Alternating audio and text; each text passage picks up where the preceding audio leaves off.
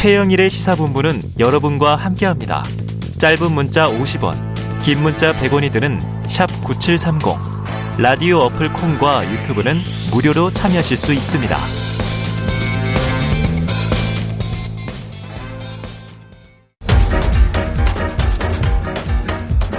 최영일의 시사본부 10분 인터뷰. 네, 화제 이슈를 콕 짚어보는 10분 인터뷰 시간인데요. 오늘은 순서를 조금 바꿨습니다. 왜냐하면 꼭 이분을 모시려고 제가 공을 들였습니다.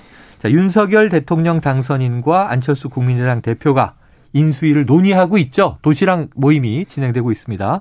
향후 정계 지형은 어떻게 변하게 될까요? 관련 이야기를 심층적으로 짚어보겠습니다. 의제와 전략그룹 더모아의 윤태곤 정치분석실장 직접 나와 계십니다. 어서 오세요. 네, 안녕하세요. 어, 젊은이 같아요. 네, 후드. 입고 이렇게 예. 봄 날씨 너무 좋아졌습니다. 예.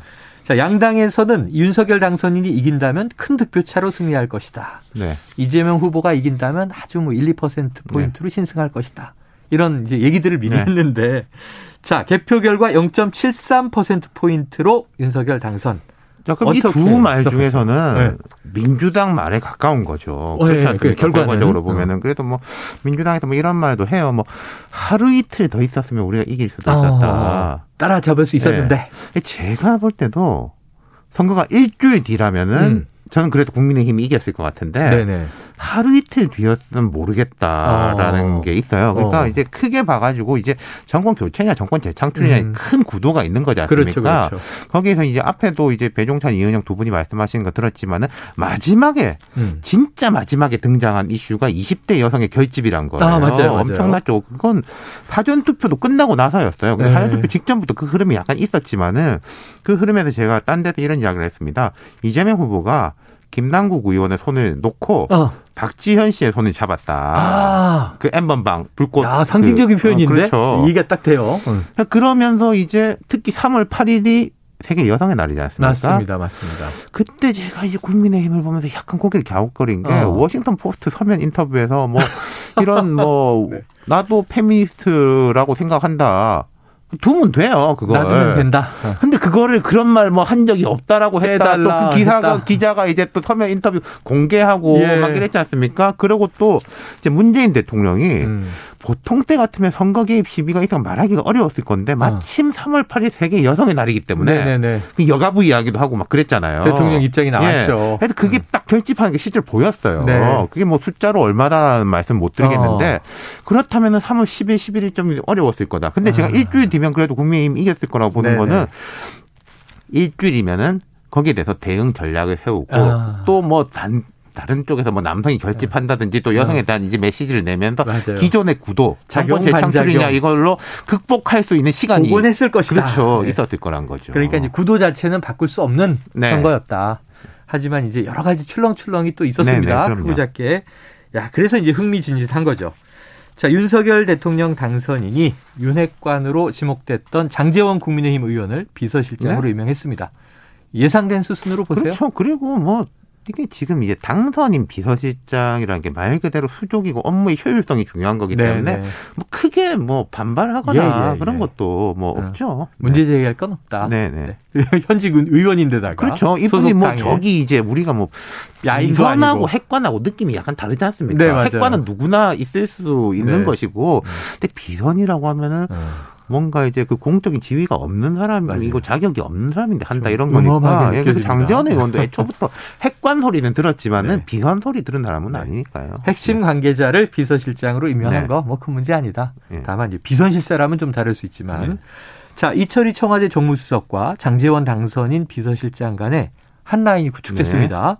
인수 절차가 급물살을 타게 될 텐데 다음 주에 이제 만난다는 얘기도 있고요. 그렇죠. 청와대 네. 들어가서 현 정부 검찰총장 출신의 윤석열 당선인 현 문재인 정부와의 거리 설정 뭐 큰 문제 될 게. 있겠습니까? 네. 그리고 선거 기간에도 보면은 그게 약간 윤석열 당선이 말버릇이기도 하지만은 음. 우리 문 대통령 뭐 이런 이야기를 되게 많이 했지 않습니까? 자주 자주 들었어요. 네, 그 네네. 이재명 후보는 맨 공격을 했는데 어. 뭐 우리 문 대통령 네네. 뭐 인터뷰에서도 대통령은 괜찮은데 주위 사람이 문제다 뭐 이런 아, 그런 얘기. 했었죠, 과거에. 그게 전략적인 건지 윤 당선인의 네. 이제 뭐 실제 생각이 그러한지는 제가 모르겠습니다만은 음. 그런 것들로 볼 때 뭐 크게 야. 예. 어, 굉장히 재밌는 지목을 콕 짚어주셨네요. 네. 그럼 이게 예를 들면 이 정부를 야당의 후보니까 공격하기 위해서 거친 얘기 많이 했잖아요. 그렇죠. 뭐 독재, 뭐 나치즘, 어, 네. 파시즘 다 얘기했는데 그리고 이게 정책적으로 음. 봐도요. 이 선거 기간에 보십시오. 원전 문제에 대해 가지고 문 음. 대통령이 뭐 60년 더 써야 된다. 네네. 당장 이제 다시 지어야 된다. 네네. 막 이런 식으로 또 수출해야 된다. 바뀐 것들이 꽤 있어요. 맞습니다. 그렇기 때문에 저희가 크게 뭐 충돌할 건 없을 것 아. 충돌할 건 없다. 현 네. 정부와. 그럼 이제 인수 절차는 스무스하게 갈 거다. 이렇게 생각을 해 보고요. 네. 자, 윤석열 당선인과 안철수 국민의당 대표 간 지금 합당 인수위 논의 물살을 타고 있는데 안철수 대표 인수위원장직 설이 지금 솔솔 나와서 네. 마틀이라 보십니까? 그건 정말로 모르겠습니다. 아침에 음. 이제 김종인 그 전 위원장 이 다른 방송에 인터뷰하는 걸 봤는데 저는 음. 되게 공감하는 이야기였어요. 안철수 본인이 생각해야 된다. 내가 뭘 하고 싶은지, 뭘 아. 잘할 수 있을지에 어. 대해서 사실 인수위원장이라는 건 한시적인 자리지 않습니까? 저는 이건 뭐 크게 뭐 음. 하든지 말든지 네. 그게 크게 중요한 문제가 아니라고 생각해요. 네네. 하지만 이제 향후 정치 스케줄에서 음. 뭐 입각 적으로 갈 것이냐. 음. 아니면 이제 총리로 갈 것이냐. 그게요, 총리가 꼭 높아서 좋고 장관이 네. 낮아서 안 좋은 게 아닙니다. 네네. 네. 진짜 일을 할 수 있는 자리라면 저는 예를 들어서 안철수 대표가 지금은 없습니다만은 정부 직접 개편이 돼가지고 과학기술부총리가 돼가지고 네네. 네. 과거에 보면은 책임 부총리가 있었어요. 있었죠, 정동영 있었죠. 통일부총리 시절에는 외교부 국방부를 통일부총리가 이렇게 통화하고 를 김근태 보건복지 사회부총리가 네. 복지부, 네. 교육부 뭐 이런 어. 부분 통화를 했는데 지금 또 사회부총리잖아요. 예. 예를 들어서 안철수 과기부총리가 음. 산업부라든지 어. 이런 식의 부처들을 이게 통화하는 식으로 한다면 오히려 방송 뭐 그렇죠 예. 그런 쪽으로 한다면은 저는 그게 안철수 후보 어. 안철수 대표한테 총리 자리보다 훨씬 더 좋을 수 있다고 어, 생각해요. 잘 맞 기도 네. 하고. 그러니까 뭐 그런 식의 거를 이거는 뭐윤 네. 윤 당선인의 의중도 중요하겠지만은 안철수 대표 본인이 내가 이런 그림을 어. 해서 이렇게 잘 할 수 있다라고 네. 생각한다라고 하면은 뭐. 그 뜻대로 자, 예를 들어서 경기지사 뭐 음. 출마도 있는 거고요. 지금 뭐 한 서너 개 질문을 다 묶어서 네. 아주 좋은 정리 해안을 주셨습니다. 어, 자, 윤 당선인 어제도 이제 통합의 정치를 강조했는데 인수위와 향후 내각에 그럼 이제 안철수 이 대표가 어떤 역할로든 참여할 것 같긴 해요. 그게 이제 부총리냐, 총리냐, 네. 뭐 장관이냐, 혹은 뭐 당 쪽의 직책이냐 네. 이건 아직 모르겠습니다만.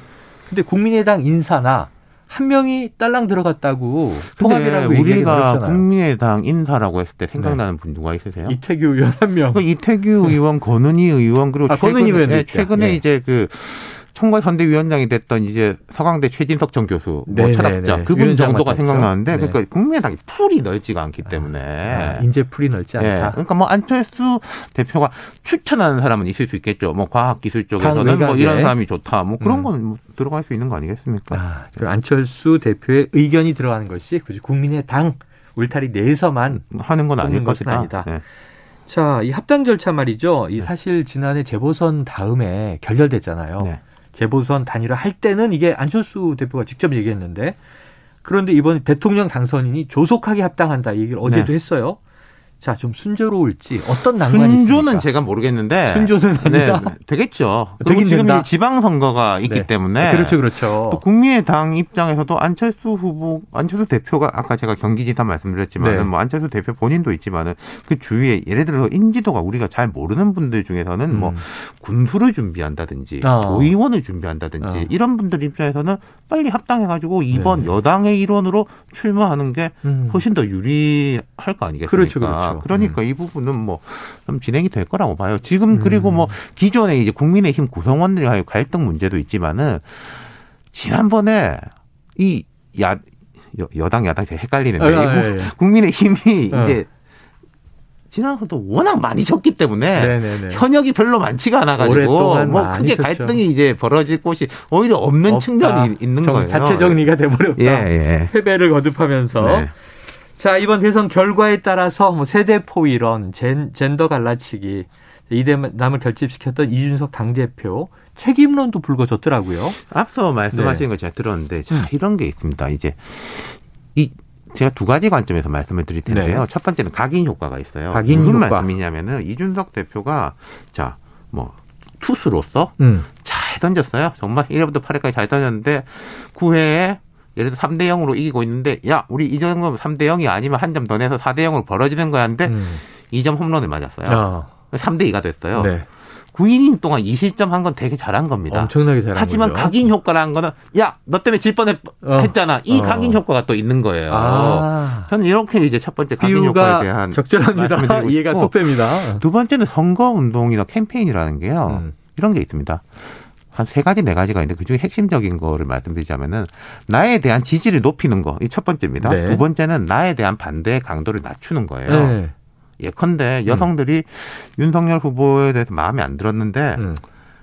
뭐 그렇다고 윤석열에 대한 뭐 세상 망해? 나는 뭐 심상정 찍을래. 아 나는 뭐 이재명도 어차피 별로 마음에 안 드는데 투표 안 할래. 음. 라는 식으로 흩어지게 만들어야 되는데 어.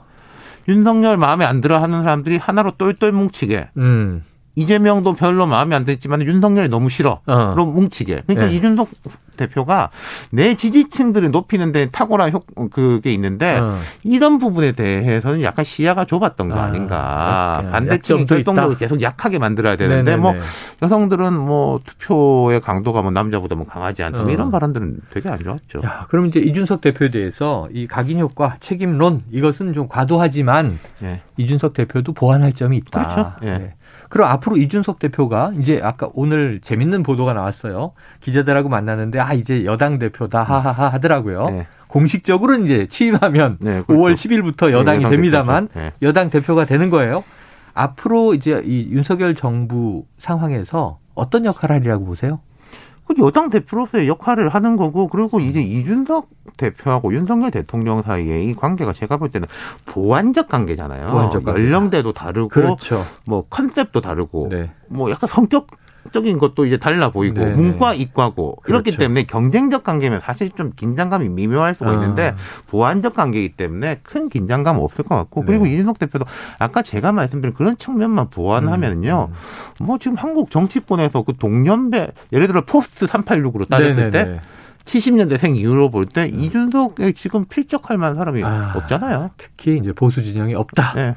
원탑이다. 뭐 진보 진영에도 뭐 잘 아직은 안 보입니다만 나타나겠죠. 자, 진보 네. 진영 네. 얘기하셨으니까 말이죠. 네. 끝으로 네. 하나 이거 물어봐야 됩니다. 지금 민주당 지도부 총사퇴하고 이재명 전 후보 지금 이제 상임 고문이 네. 됐는데 이재명 전 후보가 좀 칩거해야 된다. 네. 아니다. 이번 지방선거에 뛰어야 된다. 의견이 분분해요. 아유, 조언을 좀 주세요. 지금은 쉬시는 게 맞죠. 지금은 이 지방선거가 바로 코앞이잖아요. 네. 한 내년쯤이면 혹시 모르겠는데 1년 정도 이건 보십시오. 5월 10일 날 대통령 취임식이에요. 네.